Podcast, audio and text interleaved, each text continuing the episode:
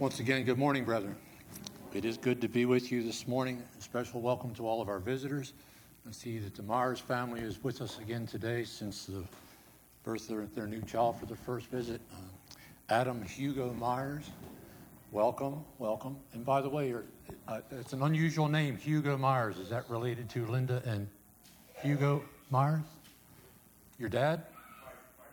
grandfather. I knew your grandfather 40 years ago. He was a good man, and Linda, beautiful singer at the church. Very lovely people.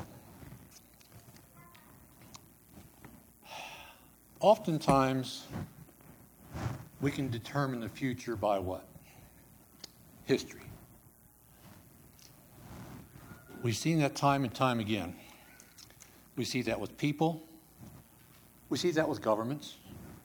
We see that even with nature itself, like these storms that we recently had, the hurricanes, they've been horrible. They're measured by their strength and their size and their magnitude, the actions that are contained within them. And by those measures, we can oftentimes predict what future storms will bring. We can see that in people and their behaviors, what they've acted in the past, they oftentimes act in the future.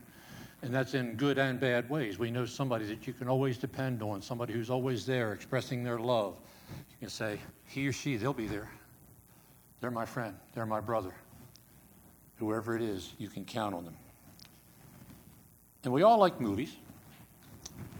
And I'd like to refresh you to a movie that you've seen that perhaps when the movie comes on and the picture and sound comes on, you see this terrific sight. It's an explosion. Somebody gets whacked. Some event happens. And then you'll see the screen go, and you, you don't know what's happened. You don't know why this has occurred. But then you'll see 12 years ago on the screen, or back in the beginning, or from some time before. And then you'll see something from 1973 with all the old cars and the wide ties and the lapels and the things that are going on then. If it's a picture in New York, you see the gangsters, and if it's in a foreign country, you see the animals going across the deserts or whatever it is. And then you see events occur, and as the movie progresses, you come back to, and here we are again where you began this movie an hour and a half ago. All the things that led up to. There's an aftermath, a momentous occurrence. And then you see how things end up. Well, let's take a look. I want you to put your finger on the very first page of the Old Testament because we're going to be going there in a few minutes. But turn right now to John, the third chapter, at the reading we had. This is the picture coming up today.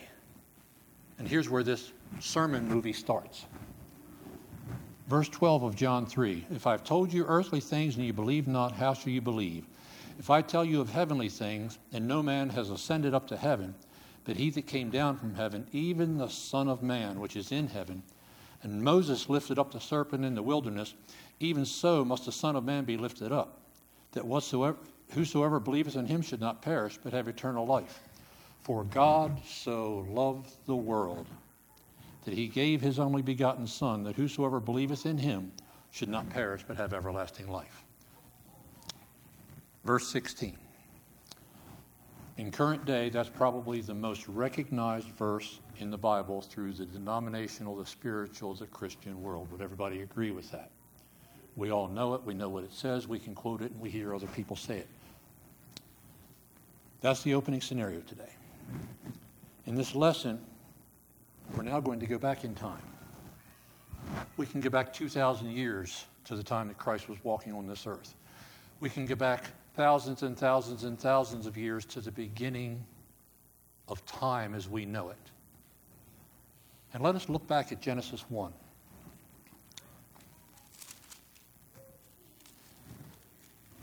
As before we go there, when we look in this verse in John, in chapter 3, we find a man named Nicodemus. He had come asking Jesus a question. But Jesus didn't answer his question, but rather told him that he needed to understand a few things about his own situation. Jesus then proceeded to discuss the need that man has for salvation. He told Nicodemus that he needed to be born again. Then Jesus explained how he was sent to this world to provide salvation. I had a conversation with Tom Walls this week. Tom and I talk on the phone some. We discuss different things. When he was here a couple weeks ago, he had brought out in his lesson John 3:16. That was no accident. We had talked about this ahead of time. And Wednesday, I called him and I said, "Tom, can I talk to you for a couple minutes?" He said, "Sure." I said, "In your lesson last week, we had discussed John 3:16 and the verse that says, "For God so loved the world," and Tom had kind of related that and God loved the world so he gave his only begotten Son.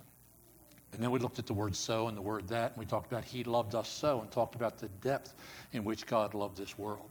And that being the, the, the trip word that created the action afterward that he gave his only begotten Son. We had a, a good, long conversation, uh, Bible study on the phone. It was a very good conversation. The Bible very boldly declares God's love for man, and it does it in this verse. But how has God shown his love for man in time. Time as we know it. God is eternal, but he time stamped this world in creation. Let's look at Genesis 1. And I'm going to, I'm going to paraphrase, I'm going to read a few of the, of the verses in here, and I want you to notice the repetition and the things that are talked about here. And in verse 1, and we're going to go right through this if it's okay. In the beginning, in, in this verse, excuse me, this first verse of the Bible. Of all of our friends, whether they're believers or not, who believe in the Big Bang Theory, and that may be the way that God created this universe, we don't know. But to all the people who deny God created the earth and, and promote the Big Bang Theory and these different things, this verse sums it up, the whole matter up. The whole matter. Verse 1 says, In the beginning, God created the heaven and the earth. That settles it, brethren. Right there. That verse, if you believe in God in any way, whatever denomination or wherever, whatever country you're from, whatever belief, if you believe there's a God in heaven, the first thing he says is that he created the heaven and the earth. And the earth was without form and void, and darkness was upon the face of the deep. And underline, the Spirit of God moved upon the face of the waters. And God said, Let there be light, and there was light. In verse 4, underline, and God saw the light that it was good. And God divided the light from the darkness. Move down to verse 7. And God made the firmament and divided the waters which were under the firmament from the waters which were above the firmament. And it was so. These are very powerful words that he uses to describe his creation. And God called the firmament heaven. And in verse 9, when he said, Let the waters under the heaven be gathered together unto one place, and he let the dry land appear, and it was so. God spoke this world into creation, he himself created. Verse 11 and God said, Let the earth bring forth grass, the herb yielding seed, and the fruit tree yielding fruit after its own kind, whose seed is in itself upon the earth. And it was so. The power and might in the Word of God. In verse 12, as we get to the end, he says, After the earth brought forth grass, and blah, whose seed was in itself, and after his kind, and God saw that it was good. And that reminds me of you, Brother Kevin. Because what do you say all the time? God is good. And anybody who's had any conversation with Kevin knows he says, God is good. Book, chapter, and verse, brother, he's right. God is good.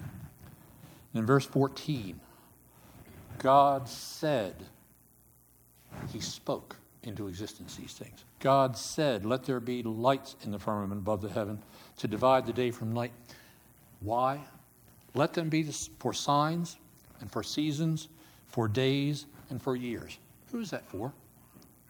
Did God need day and night, seasons, months, days, years? No, he didn't need that. In verse 15, he said, Let them be for lights in the firmament of the heaven to give light upon the earth. And it was so, simply by his word. Now let's skip all the way down to verse 20. And God said, Let the waters bring forth abundantly the moving creature. Here comes the critters.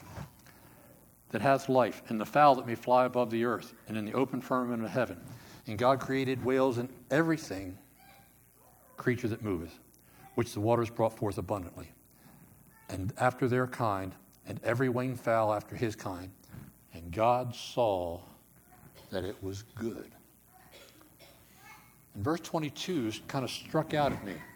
The beginning of verse 22, it says, And God blessed them.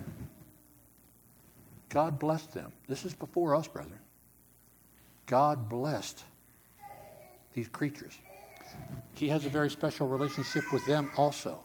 We don't know exactly what that relationship is. We do know that later in the New Testament in Matthew 6 that he says, the hairs of our head are, are counted and the feathers of the birds.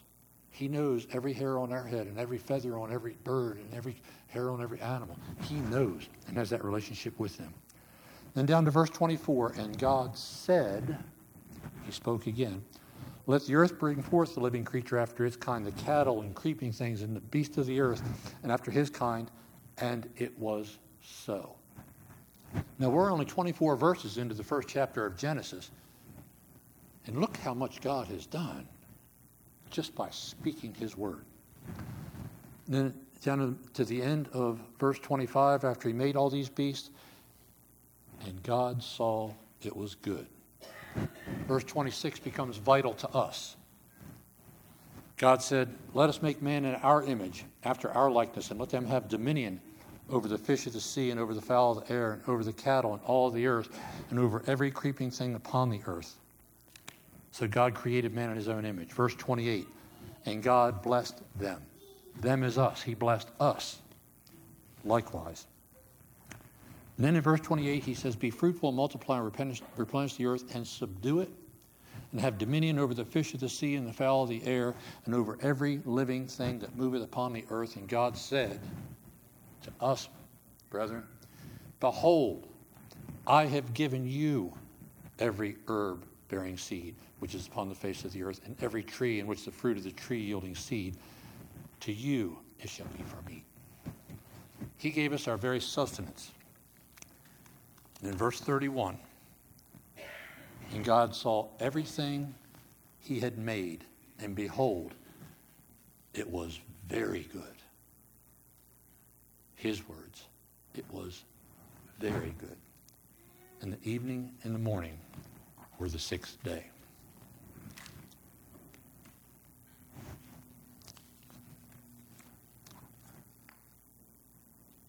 Does the creation demonstrate the love of God? We're going to look at five things briefly as I can. I know we're running late on time. We had a late start today. There are many who look around the world today and only see bad things happening floods, fires, tornadoes, these hurricanes, volcanoes, earthquakes in Mexico, two in one week. Can you believe that in Mexico City? They had another one yesterday. We live in a society where the media loves to report bad news. However, have we and do we ever stop to think how many good things happen every day?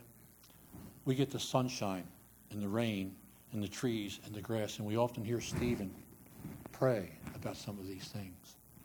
The goodness that God has given us. These things far outweigh the bad things on this earth. We do hear a lot of the bad things happen. They accentuate them, they sensationalize them, and they keep it in the forefront. What about the mere beauty of the world in which we live in? God's love is demonstrated for us through this creation. He created it for us and gave us control over all of it. Therefore, I say to you that man lives in the perfect environment for his existence through the God of heaven's creation. What do the scriptures say? Psalm 19, 1 through 6. The heavens declare the glory of God. The skies proclaim the work of his hands. Day after day they pour forth speech. Night after night they reveal knowledge. They have no speech, they use no words. No sound is heard from them. Yet their voice goes out into all the earth, their words to the ends of the world. In the heavens, God has pitched a tent for the sun. It is like a bridegroom coming out of his chamber, like a champion rejoicing to run his course. It rises at one end of the heavens and makes its circuit to the other. Nothing is deprived of the warmth of the sun. Nothing. Matthew 4, 5 and 45 said, that God maketh his sun to rise on the evil and on the good, and sendeth the rain on the just and the unjust. Acts 14 and 7. Nevertheless, he left not himself without witness, in that he did good and gave us rain from heaven and fruitful seasons, filling our hearts with food and gladness. Acts 17, 24 through 28. God made the world and all things therein, seeing that he is the Lord of heaven and earth. 1 Timothy 6:17 says that we are to trust God who giveth us richly all things to enjoy. So he's given us this creation. And the second thing that he gave us was the written word. How does the written word demonstrate God's love for us? It's the power of God speaking. He spoke the world into creation as we just saw. He speaks to us through his words. He gave us the Holy Spirit who speaks on our behalf, and it was put into the scriptures in Romans 8.26 as utterance, groans. The Spirit groans on our behalf. This communication is essential. Most of us in here are parents. All of us in here are a child of a parent. Have you ever known a parent that loved, excuse me, loved their child, yet did not communicate with them? Did not have much conversation about what's right and wrong, what dangers lie before them, give them the warnings. How about a husband that loved his wife that didn't communicate with her, or vice versa? I know in, in my family, Mary and I talk all the time sometimes. But we communicate, we get along, we express our love for one another, our needs for one another, our concerns, etc. Remember one story of a man who didn't talk a lot. We worshiped with him for a long time. He didn't say a whole lot that he loved her. She said one day, he told me when he married me that if he loved me and if I'd ever changed, he'd let me know. So he loved her throughout, and indeed he did until the day he died. When we love someone or something, it's simply natural to reach out, communicate with them, touch them on an emotional level. And we do that not just with people, but with things. Now, how many of you guys have puppies or dogs or cats and don't talk to them? The laughs say, yes, we talk to our pets. We love on them. We caress them. We pet them. We, sometimes we yell at them, get out of here, whatever it is. But we talk to them. Plants. I'd like to work out in the garden. It used to be vegetables. I used to say, if you can't eat it, why plant it? Then I started coming around a little bit. I plant some more things besides plants. I do some flowers and bushes and trees and things now, too. Every once in a while, I'll talk to them. Come on, what's the matter with you? Get up here and give me some of those tomatoes things like that. Talking to each other indicates our love for our fellow man. How much more does it indicate God's love for us when He communicates to us through His Word? Moreover, if God expects a certain standard of behavior from us, and I think we would all agree that He does expect a standard of behavior, and He doesn't tell us what that standard is, how can we say that He loves us? How do we know what to do if we don't have that word, if we don't have that standard? Can the parent say he loves a child and doesn't warn him of danger that's coming? Don't touch that hot stove. Don't run out in front of that car. Don't get too close to that step with your bicycle. You'll roll down it like a tumbleweed. Can the husband say he loves his wife or she him if they don't share their expectations, their desires, their dreams? Of course not. The Bible reveals to us that God in his love for man communicated with us. In Deuteronomy, the 30th chapter, 11 through 16, says, For this commandment which I command thee this day is not hidden from thee, neither is it afar off. It's not in heaven that you should say, what shall, Who shall go up to heaven for us and bring it down, that we may hear it and do it? Neither is it beyond the sea that you should say, Who shall go over the sea for us and bring it unto us, that we may hear it and do it? But the word is very nigh unto thee in thy, in thy mouth, in thy heart, that thou mayst do it. Let the word of God richly dwell in your heart, is a verse we, that rings out to all of us. See, I have set before thee this day life and good, death and evil. In that I commanded thee this day to love the Lord thy God, to walk in his ways, and to keep his commandments and his statutes and his judgments.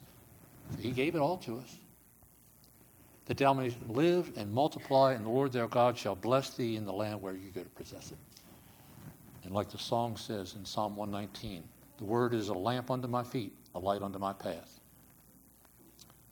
He's given us this standard of morality, brethren, that we're to live by, that we're to honor him by our obedience.